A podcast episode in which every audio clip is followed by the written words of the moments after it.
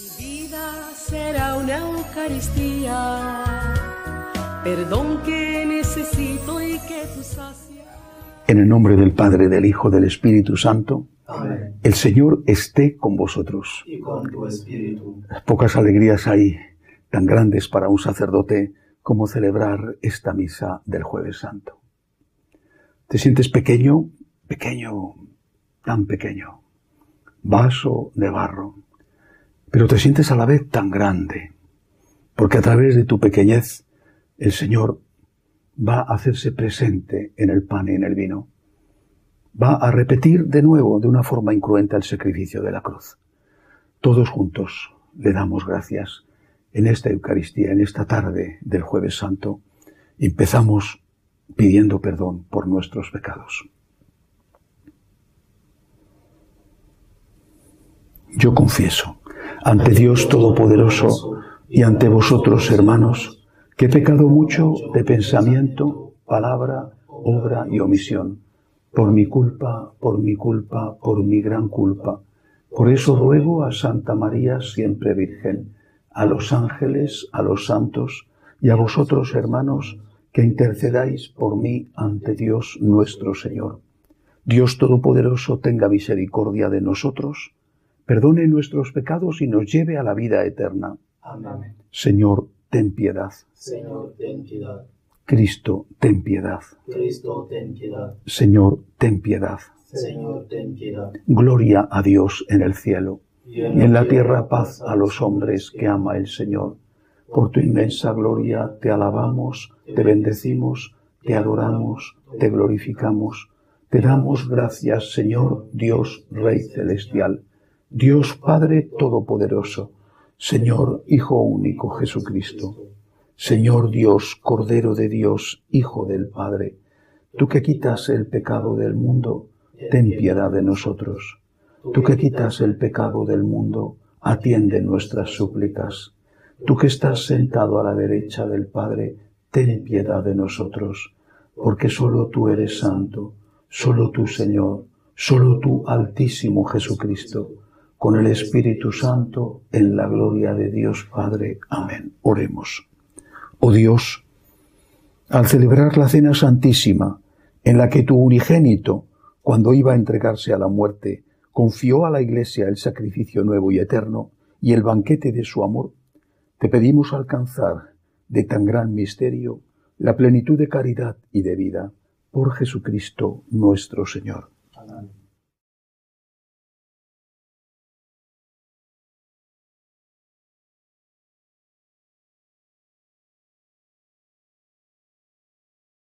Lectura del libro del Éxodo. En aquellos días dijo el Señor a Moisés y a Aarón en tierra de Egipto.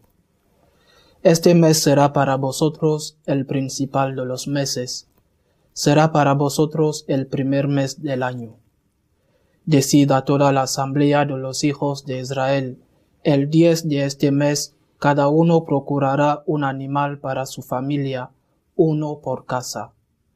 Si la familia es demasiado pequeña para comérselo, que se junte con el vecino más próximo a su casa, hasta completar el número de personas. Y cada uno comerá su parte hasta terminarlo.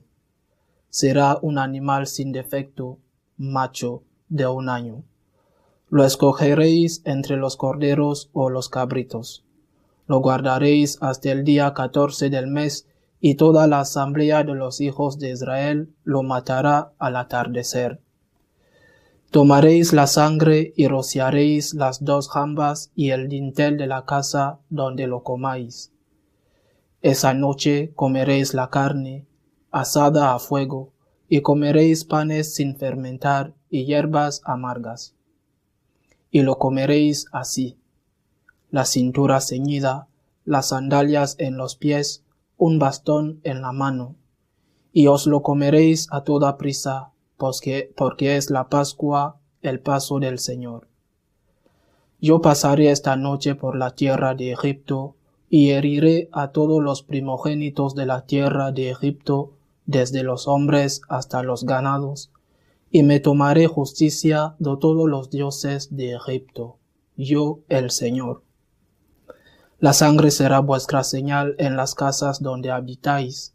Cuando yo vea la sangre, pasaré de largo ante vosotros, y no habrá entre vosotros plaga exterminadora cuando yo hiera la tierra de Egipto. Este será un día memorable para vosotros. En él celebraréis fiesta en honor del Señor. De generación en generación, como ley perpetua, lo festejaréis. Palabra de Dios. Te alabamos, Señor. El cáliz de la bendición es comunión de la sangre de Cristo. El cáliz de la bendición es comunión de la sangre de Cristo. ¿Cómo pagaré al Señor todo el bien que me ha hecho? Alzaré la copa de la salvación, invocando el nombre del Señor. El cáliz de la bendición es comunión de la sangre de Cristo. Mucho le cuesta al Señor la muerte de sus fieles. Señor, yo soy tu siervo, hijo de tu esclava, rompiste mis cadenas. El cáliz de la bendición es comunión de la sangre de Cristo. Te ofreceré un sacrificio de alabanza, invocando el nombre del Señor. Cumpliré al Señor mis votos en presencia de todo el pueblo. El cáliz de la bendición es comunión de la sangre de Cristo. Lectura de la primera carta del apóstol San Pablo a los Corintios. Hermanos, yo he recibido una tradición que procede del Señor y que a mi vez os he transmitido, que el Señor Jesús, en la noche en que iba a ser entregado, tomó pan y pronunciando la acción de gracias, lo partió y dijo, Esto es mi cuerpo que se entrega por vosotros Haced esto en memoria mía. Lo mismo hizo con el cáliz después de cenar, diciendo, Este cáliz es la nueva alianza en mi sangre. Haced esto cada vez que lo bebáis en memoria mía. Por eso cada vez que coméis de este pan y bebéis del cáliz, proclamáis la muerte del Señor hasta que vuelva. Palabra de Dios. Te alabamos, Señor. Antes de la fiesta de Pascua, sabiendo Jesús que había llegado su hora de pasar de este mundo al Padre, habiendo amado a los suyos que estaban en el mundo, los amó hasta el extremo. Estaban cenando. Ya el diablo había suscitado en el corazón de Judas, hijo de Simón Iscariote, la intención de entregarlo. Y Jesús, sabiendo que el Padre había puesto todo en sus manos, que venía de Dios y a Dios volvía, se levanta de la cena, se quita el manto y tomando una toalla se la ciñe.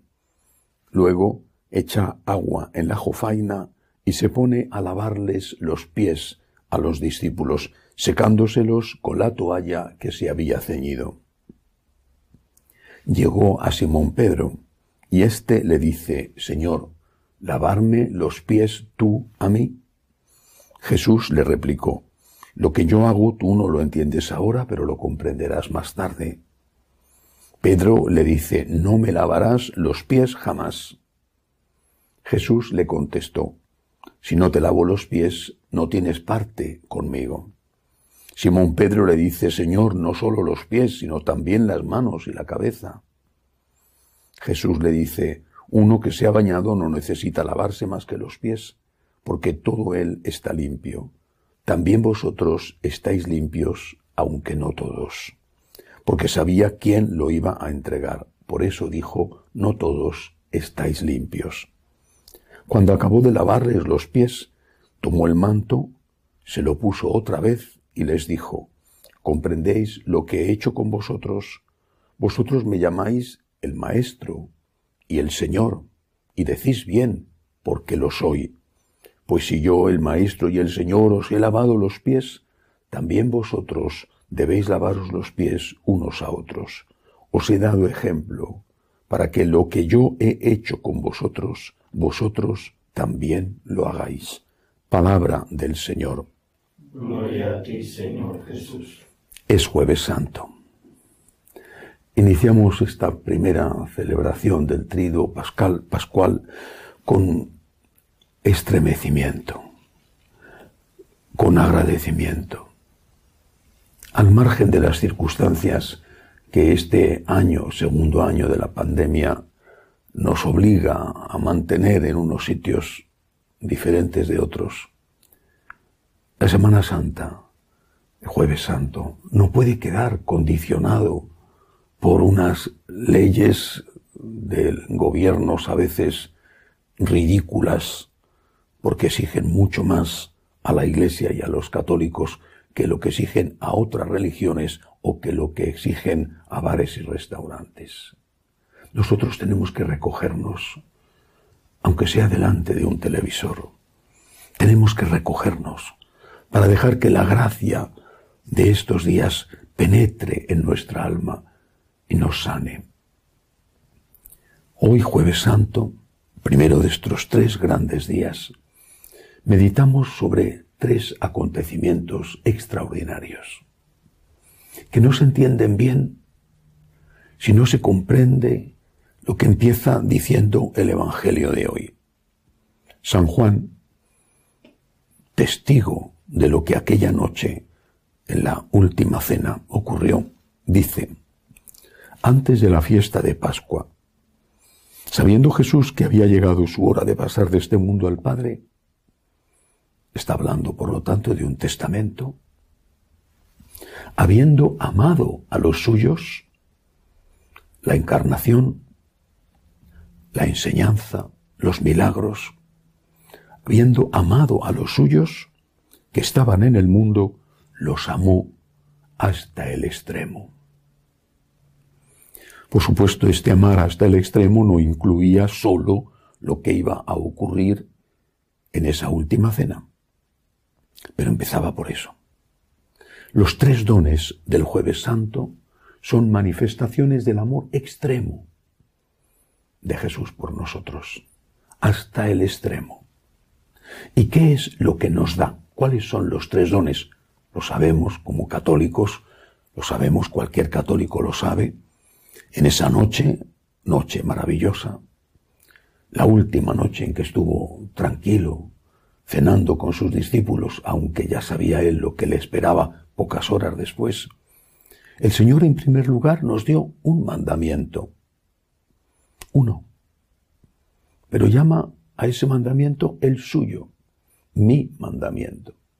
Después instituyó la Eucaristía, tomad y comed todos de él, haced esto en memoria mía, y ligado a la Eucaristía, instituyó el sacerdocio cristiano. A los discípulos, a los apóstoles, les manda que repitan lo que él acaba de hacer.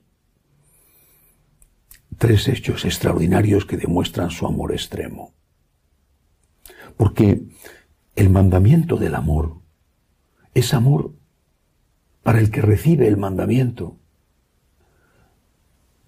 Si pensamos que amar es beneficioso para el que recibe el amor, amar es beneficioso para el perdonado, amar es beneficioso para el que recibe la limosna, amar es beneficioso para que el que recibe el cumplimiento de tus obligaciones, eso es verdad, pero no es toda la verdad y ni siquiera es la parte más importante de la verdad. Estamos hechos a imagen y semejanza de Dios y Dios es amor. El hombre es lo que nos enseña la antropología cristiana. El hombre solo será de verdad hombre cuando imite a Dios. Solo somos hombres cuando amamos hombres plenamente hombres, quiero decir. Es decir, solo somos aquello que debemos ser. Solo alcanzamos nuestro ideal de ser humano cuando amamos. Amar es bueno para el que ama. Si es bueno para el ser amado, es mejor aún para el que ama. El que perdona es más afortunado que el perdonado. El que da limosna es más afortunado que el que recibe la limosna. Yo desde luego prefiero perdonar a haber ofendido a otro que me tengan que perdonar. Y prefiero dar limosna a tener que pedir limosna porque no tengo para comer. El que ama es afortunado, más afortunado que el que recibe. Hay más gozo, había dicho Jesús, en dar que en recibir. Y esto no lo entendemos y consideramos la moral católica como un peso, como una carga, como una opresión, como algo de lo que tenemos que liberarnos, como algo con lo que tenemos que conseguir un pacto de rebajas para adaptarnos al mundo o para adaptarnos a nuestros instintos. ¿No me podrías pedir un poco menos para mañana volver a decir lo mismo? ¿No me podrías pedir un poco menos del poco menos que ya me pediste ayer? Amar es un don. Y Jesús cuando nos da su mandamiento, amaos unos a otros como yo os he amado. Nadie tiene amor más grande que el que da la vida por sus amigos. Está pensando en nosotros. No solo está pensando en el ser amado, en aquel al que amaremos, en el que perdonaremos, en el que socorreremos. Está pensando en nosotros. Habiendo amado a los suyos, los amó hasta el extremo. La moral católica es un don para los católicos. Yo no quiero hacer las cosas pensando en lo que a mí me conviene o en lo que a mí me gusta. Quiero hacer las cosas pensando en lo que Dios ha previsto para mí. Y sé que eso, que naturalmente me cuesta y que solo puedo hacer con la ayuda de la gracia, es lo mejor para mí. Segundo don, la Eucaristía. No encuentro palabras para definir lo que siento ante la Eucaristía.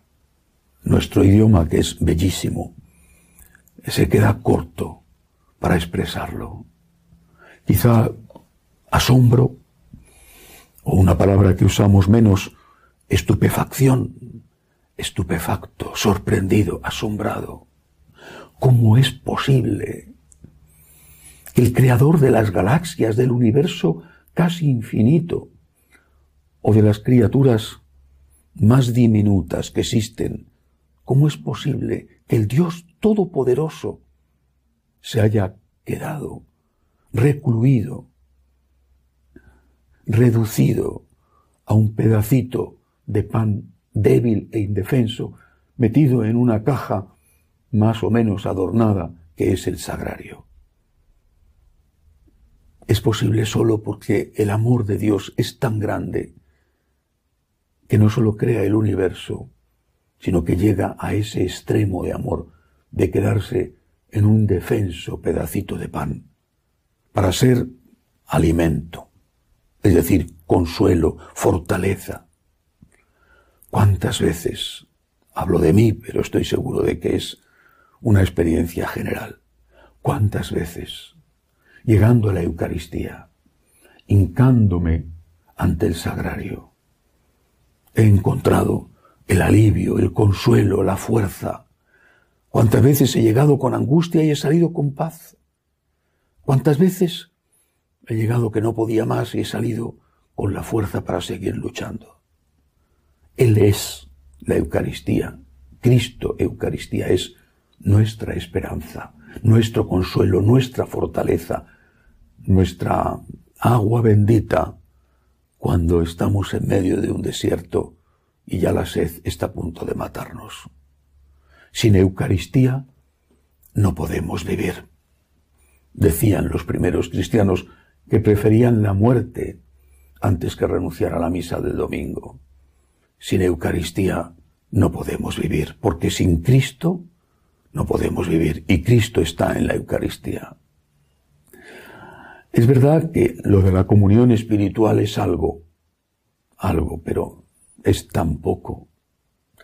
Estos días, estos meses de pandemia en que tantos se han visto privados de la Eucaristía, han podido gustar lo que sufren otros que no la pueden recibir. Me decía el otro día una señora, es como la, comunión espiritual, es como darle un beso a alguien virtual. Mire usted, es que no es lo mismo. No es lo mismo dar un abrazo a un amigo que dárselo a través de la televisión, con una videoconferencia. La Eucaristía es el pan de nuestra vida, el consuelo y la fortaleza. Es Dios reducido a lo mínimo por lo máximo que es su amor. Y luego está el sacerdocio, ligado a la Eucaristía. De hecho, no hay sacerdocio sin Eucaristía y no hay Eucaristía sin sacerdocio. No es que el sacerdocio tenga solo como misión la Eucaristía. El sacerdote, por ejemplo, perdona los pecados. El sacerdote bautiza, aunque también en casos extremos un laico puede bautizar. El sacerdote da la unción de enfermos, los sacramentos. Pero la Eucaristía está en relación directa con el sacerdocio. Un sacerdote es sacerdote para administrar el pan de Cristo al pueblo, con todo lo que eso significa, por supuesto, por ejemplo, la confesión y naturalmente antes el bautismo. Pero el sacerdote sin Eucaristía no tiene sentido. Hay, desde hace unos años, una herejía circulante según la cual el sacerdote solo debe celebrar con pueblo. Esto es un error gravísimo. Claro que el sacerdote tiene que celebrar con pueblo cuando puede celebrar con pueblo, naturalmente, porque es para el pueblo. Pero ¿y si no hay pueblo? El valor de la Eucaristía, el valor de la celebración de la Santa Misa es infinito. No podremos entenderlo en la tierra. Por eso tiene sentido, cuando no hay otro remedio, por supuesto, incluso la celebración de la Eucaristía solo por el sacerdote. Allí está presente el Señor y la gracia de Dios recae sobre la humanidad, sobre toda la Iglesia con la cual está unida esa Eucaristía místicamente, aunque no haya personas más allá que el propio sacerdote celebrante. Por eso la importancia de que la Eucaristía se celebre bien, se celebre con dignidad, se celebre respetando las normas litúrgicas. El sacerdote es el principal custodio de la Eucaristía, el principal responsable de que se haga correctamente. No es dueño de la Eucaristía, es el servidor de la Eucaristía. No puede cambiar las materias que se van a consagrar, el pan y el vino, y sustituirlas por Coca-Cola o por otra cosa. No puede tampoco cambiar las palabras y decir otra cosa distinta. Él es el servidor de la Eucaristía, no el dueño. Él actúa en el altar en nombre de Cristo, igual que actúa en nombre de Cristo cuando perdona los pecados. Y cualquier sacerdote que ha confesado sabe que cuando Él perdona los pecados no es Él el que perdona y que las palabras que Él dice lo experimenta así, repito, cualquier sacerdote, son palabras que muchas veces Él experimenta, que no son fruto suyo, sino que son fruto y obra del Espíritu Santo. Es verdad que el sacerdote tiene que hacer otras cosas también, no solo los sacramentos, dirigir una comunidad, por ejemplo, organizar la misión caritativa. Pero lo primero es la Eucaristía. Cuando los primeros cristianos, cuando los primeros apóstoles empezaron a ver que el trabajo se les acumulaba, porque llegaban nuevos miembros y había nuevos problemas, se creó la institución del diaconado, precisamente para ayudar a los apóstoles, a lo que eran los primeros obispos, ayudarles en el trabajo de atención a los pobres. Pues bien, claro que habrá que hacer y atender en las parroquias a los necesitados. Siempre lo hemos hecho, siempre, desde el inicio de nuestra historia. Pero lo primero es la Eucaristía. Lo primero es el Señor. Lo demás es consecuencia, inevitable consecuencia, pero consecuencia. Lo primero es el Señor. Si esto es lo que celebramos hoy, tenemos que preguntarnos ahora, ¿qué respuesta damos? ¿Qué respuesta damos al amor de Dios manifestado en el mandamiento nuevo? la respuesta que damos es la de intentar que nos pida menos, negociar con Él para ver si se conforma con un poco menos, o por el contrario, ante tanto amor, decirle al Señor, dame amor, enamórame y perdóname porque no te amo lo suficiente, dame amor, llena mi corazón de fuego, llena mi corazón del fuego del amor a ti, porque tú te mereces que yo esté tan enamorado de ti como tú de mí. Amor con amor se paga. Y Cristo que nos ha amado hasta ese extremo, tiene derecho a recibir nuestro amor hasta ese extremo. Pidamos amor para amar al amor. Y ante la Eucaristía, ante la Eucaristía, agradecimiento, porque la Eucaristía es acción de gracias, agradecimiento, devoción, respeto. Por supuesto el sacerdote, pero también el laico.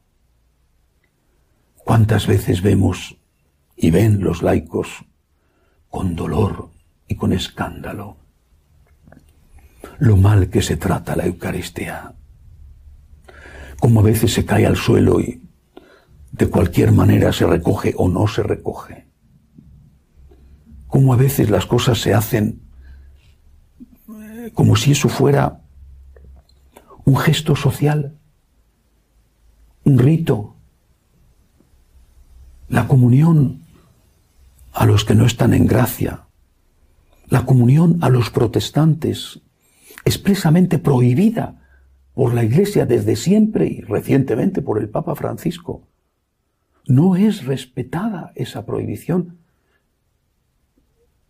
se comulga por capricho, se comulga porque te apetece, hoy me apetece, se va a un funeral y se comulga, se va a una boda y se comulga. El Señor está ahí.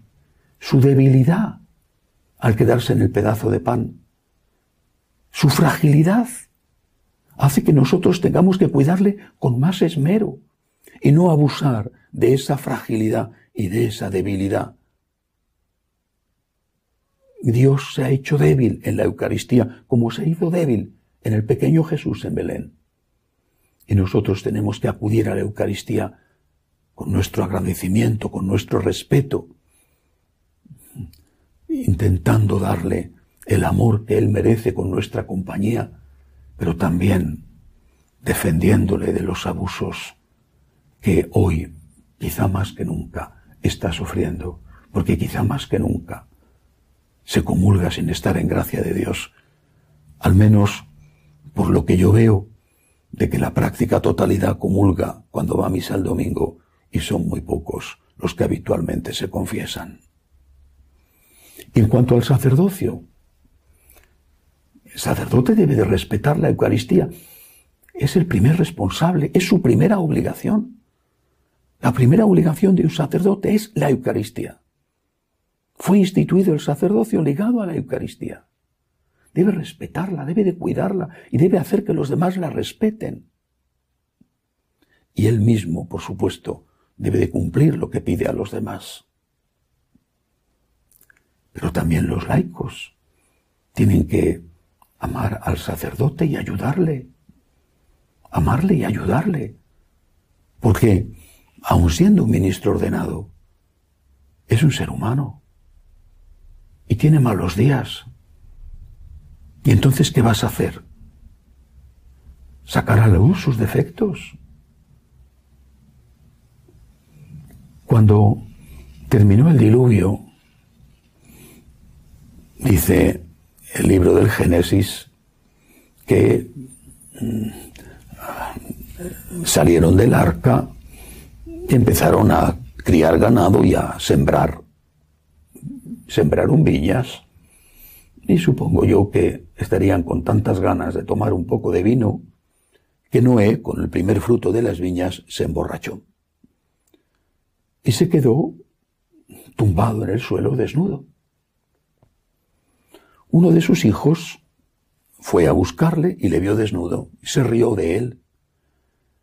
Y fue a buscar a sus hermanos para reírse de él, de su padre desnudo borracho Sus hermanos se acercaron y de lejos fueron andando de espaldas con una manta para tapar a su padre desnudo y no verle desnudo, que era una ofensa para su padre. ¿Qué estamos haciendo con los sacerdotes? No me refiero en absoluto a los delitos sexuales, no, no, no, son delitos, no hay que taparlos. Pero ¿qué estamos haciendo con los sacerdotes? ¿De verdad el pueblo ama a sus sacerdotes? Cierto que no somos perfectos y que necesitamos confesarnos y pedir perdón a Dios. Pero tú eres quién para echárselo en cara. Repito, no estoy hablando de los delitos, que son una cosa distinta. ¿Tú eres quién para echárselo en cara? ¿Tú eres quién para insultarle? ¿No deberías mirar la viga que tienes en tu ojo antes que ver la paja en el ojo ajeno? ¿No deberías aplicar también con el sacerdote lo que nos enseña San Pablo en la carta a los Corintios? La caridad todo lo excusa, todo lo tolera, la caridad es paciente, la caridad no lleva en cuenta el mal. Es jueves santo. Habiendo amado a los suyos, el Señor los amó hasta el extremo y les dio el mandamiento del amor, las leyes morales, la Eucaristía y el sacerdocio. Tres grandes dones. Acojamos esos dones con agradecimiento. Las leyes morales son para nuestro bien. No regateemos con Dios para que las rebaje. La Eucaristía es el mayor don posible en la tierra. Tratémosla con cuidado y acompañemos a Cristo en su soledad en el sagrario. El sacerdocio nos hace presente la Eucaristía y los otros sacramentos. Démosle gracias a Dios y cuidemos de esas personas frágiles que a pesar de su fragilidad nos representan a Cristo y sin los cuales no podríamos ni comulgar ni confesarnos. Que Dios nos ayude. Elevamos nuestras súplicas al Señor y pedimos en este jueves santo en primer lugar, por el Santo Padre, por el Papa emérito Benedicto, pedimos por todos los obispos, los sacerdotes, los religiosos, roguemos al Señor. Pedimos por los enfermos, los que les cuidan, los que no tienen trabajo, los refugiados y emigrantes, roguemos al Señor. Te rogamos, óyenos. Pedimos también por todos los jóvenes que sienten en su corazón la llamada a entregarse por completo a Cristo, a consagrarse a Él, para que no tengan miedo, para que sigan esa llamada con valentía, roguemos al Señor. Te rogamos, óyenos. Desde este seminario pedimos por nuestros bienhechores, que nos ayudan con sus bienes y con su generosidad. Y pedimos también por todos los que nos piden oraciones, roguemos al Señor. Te rogamos, óyenos. Acoge Dios Todopoderoso las súplicas de tu pueblo que confía en tu amor. Te lo pedimos por Jesucristo nuestro Señor. Amén.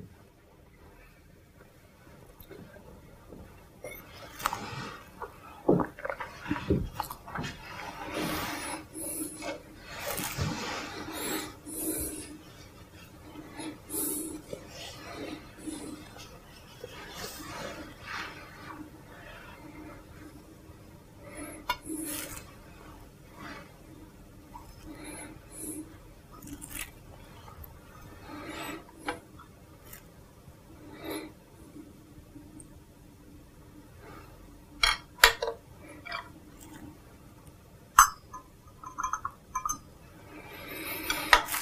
Bendito seas, Señor, por este pan, fruto de la tierra y del trabajo del hombre, que recibimos de tu generosidad y ahora te presentamos. Él será para nosotros pan de vida. Bendito seas por siempre, Señor. Bendito seas, Señor, por este vino, fruto de la vid y del trabajo del hombre, que recibimos de tu generosidad y ahora te presentamos. Él será para nosotros bebida de salvación. Bendito seas por siempre, Señor.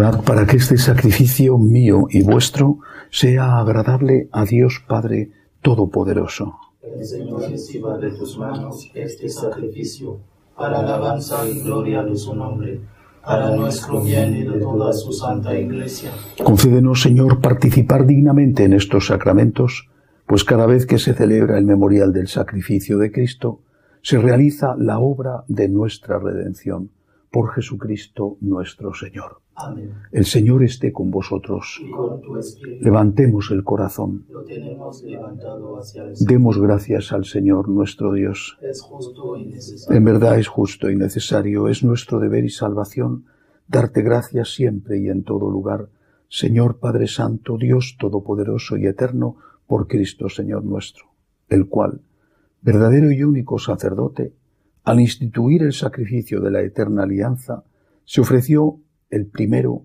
a ti como víctima de salvación y nos mandó perpetuar esta ofrenda en memoria suya. Su carne, inmolada por nosotros, es alimento que nos fortalece. Su sangre, derramada por nosotros, es bebida que nos purifica. Por eso con los ángeles y arcángeles, con los tronos y dominaciones y con todos los coros celestiales, cantamos sin cesar el himno de tu gloria. Santo, santo, santo es el Señor, Dios del universo. Llenos están el cielo y la tierra de tu gloria. Hosanna en el cielo. Bendito el que viene en nombre del Señor. Hosanna en el cielo. Padre misericordioso, te pedimos humildemente por Jesucristo tu Hijo nuestro Señor, que aceptes y bendigas estos dones, este sacrificio santo y puro que te ofrecemos, ante todo por tu Iglesia santa y católica, para que le concedas la paz, la protejas, la congregues en la unidad y la gobiernes en el mundo entero con tu servidor, el Papa Francisco, con nuestro obispo Agustín y todos los demás obispos que fieles a la verdad promueven la fe católica y apostólica. Acuérdate, Señor, de tus hijos y de todos los aquí reunidos, cuya fe y entrega bien conoces. Por ellos y todos los suyos, por el perdón de sus pecados y la salvación que esperan, te ofrecemos y ellos mismos te ofrecen este sacrificio de alabanza a ti, eterno Dios, vivo y verdadero. Reunidos en comunión con toda la Iglesia, Veneramos la memoria ante todo de la gloriosa siempre Virgen María, Madre de Jesucristo nuestro Dios y Señor, la de su esposo San José, la de los santos apóstoles y mártires Pedro y Pablo, Andrés, Francisco de Asís y la de todos los santos. Por sus méritos y oraciones, concédenos en todo tu protección. Acepta, Señor, en tu bondad esta ofrenda de tus siervos y de toda tu familia santa. Ordena en tu paz nuestros días. Líbranos de la condenación eterna y cuéntanos entre tus elegidos. Bendice y santifica esta ofrenda, Padre, haciéndola perfecta, espiritual y digna de ti. Que se convierta para nosotros en el cuerpo y la sangre de tu Hijo amado Jesucristo nuestro Señor, el cual, la víspera de su pasión, tomó pan en sus santas y venerables manos, y elevando los ojos al cielo, hacia ti, Dios Padre suyo todopoderoso, dando gracias te bendijo, lo partió y lo dio a sus discípulos diciendo, Tomad y comed todos de él, porque esto es mi cuerpo, que será entregado por vosotros.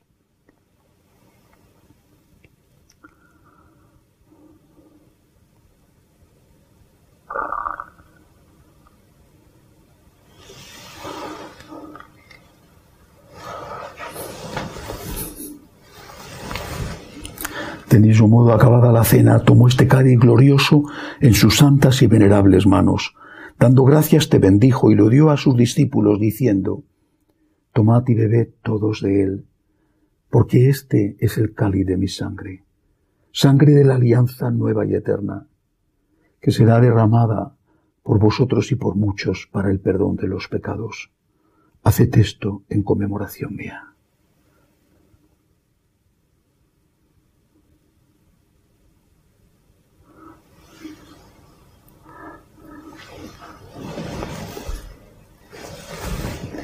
Este es el sacramento de nuestra fe.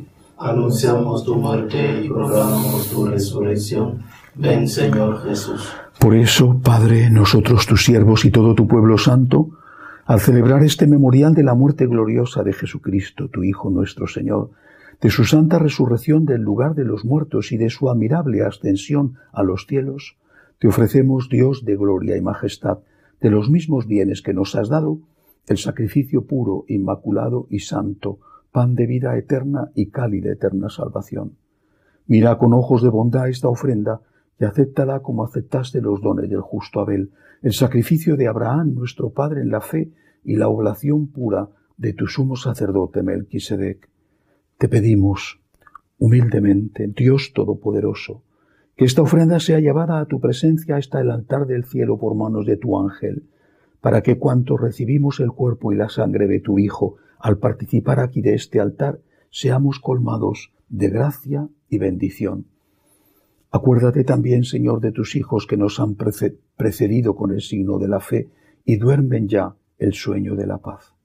A ellos, Señor, y a cuantos descansan en Cristo, concédeles el lugar del consuelo, de la luz y de la paz. Y a nosotros, pecadores, siervos tuyos, que confiamos en tu infinita misericordia, admítenos en la asamblea de los santos apóstoles y mártires, Juan el Bautista, Esteban, Matías y Bernamé, Francisco de Asís y de todos los santos, y acéptanos en su compañía no por nuestros méritos, sino conforme a tu bondad, por Cristo, Señor nuestro, por quien sigues creando todos los bienes, los santificas, los llenas de vida, los bendices y los repartes entre nosotros.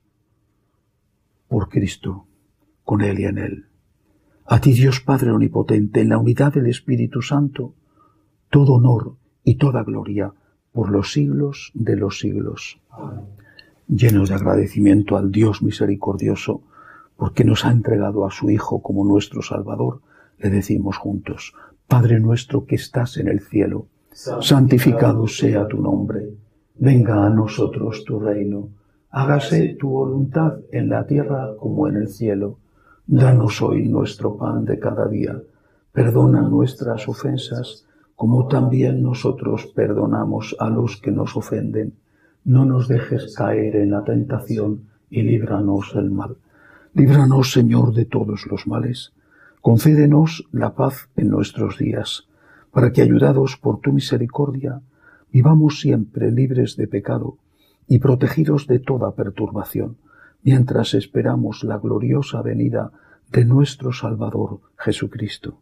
Tuyo es el reino, tuyo el poder y la gloria por siempre, Señor. Señor Jesucristo, que dijiste a tus apóstoles, la paz os dejo, mi paz os doy. No tengas en cuenta nuestros pecados, sino la fe de tu Iglesia. Conforme a tu palabra, concédele la paz y la unidad, tú que vives y reinas por los siglos de los siglos. Amén. La paz del Señor esté siempre con vosotros. Y con tu espíritu. Cordero de Dios, que quitas el pecado del mundo, ten piedad de nosotros. Cordero de Dios, que quitas el pecado del mundo, ten piedad de nosotros. Cordero de Dios, que quitas el pecado del mundo, danos la paz.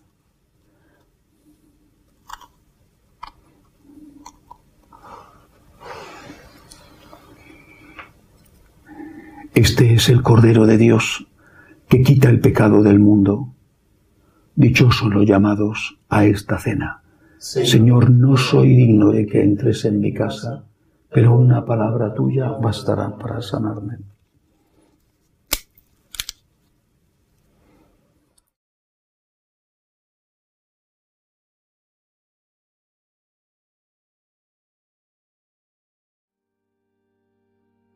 Comunión espiritual.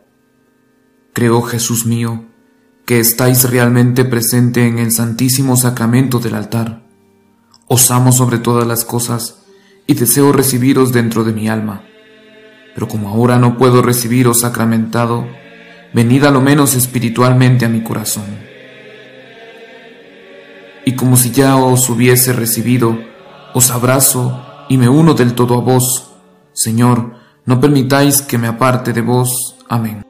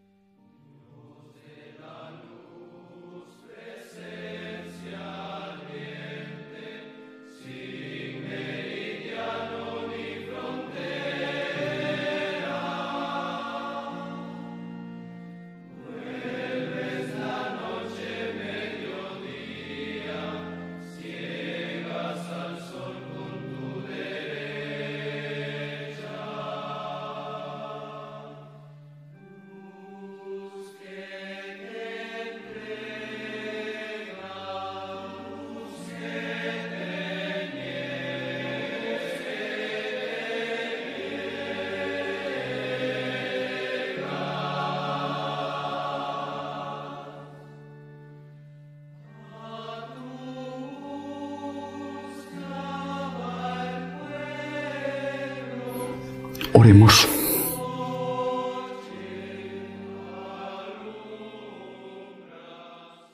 Dios Todopoderoso, alimentados en el tiempo por la cena de tu Hijo, concédenos de la misma manera merecer ser saciados en el banquete eterno por Jesucristo nuestro Señor. Amén. A continuación tendrá lugar eh, la traslación del Santísimo hacia el sitio donde está la reserva. Termina la misa sin la bendición final.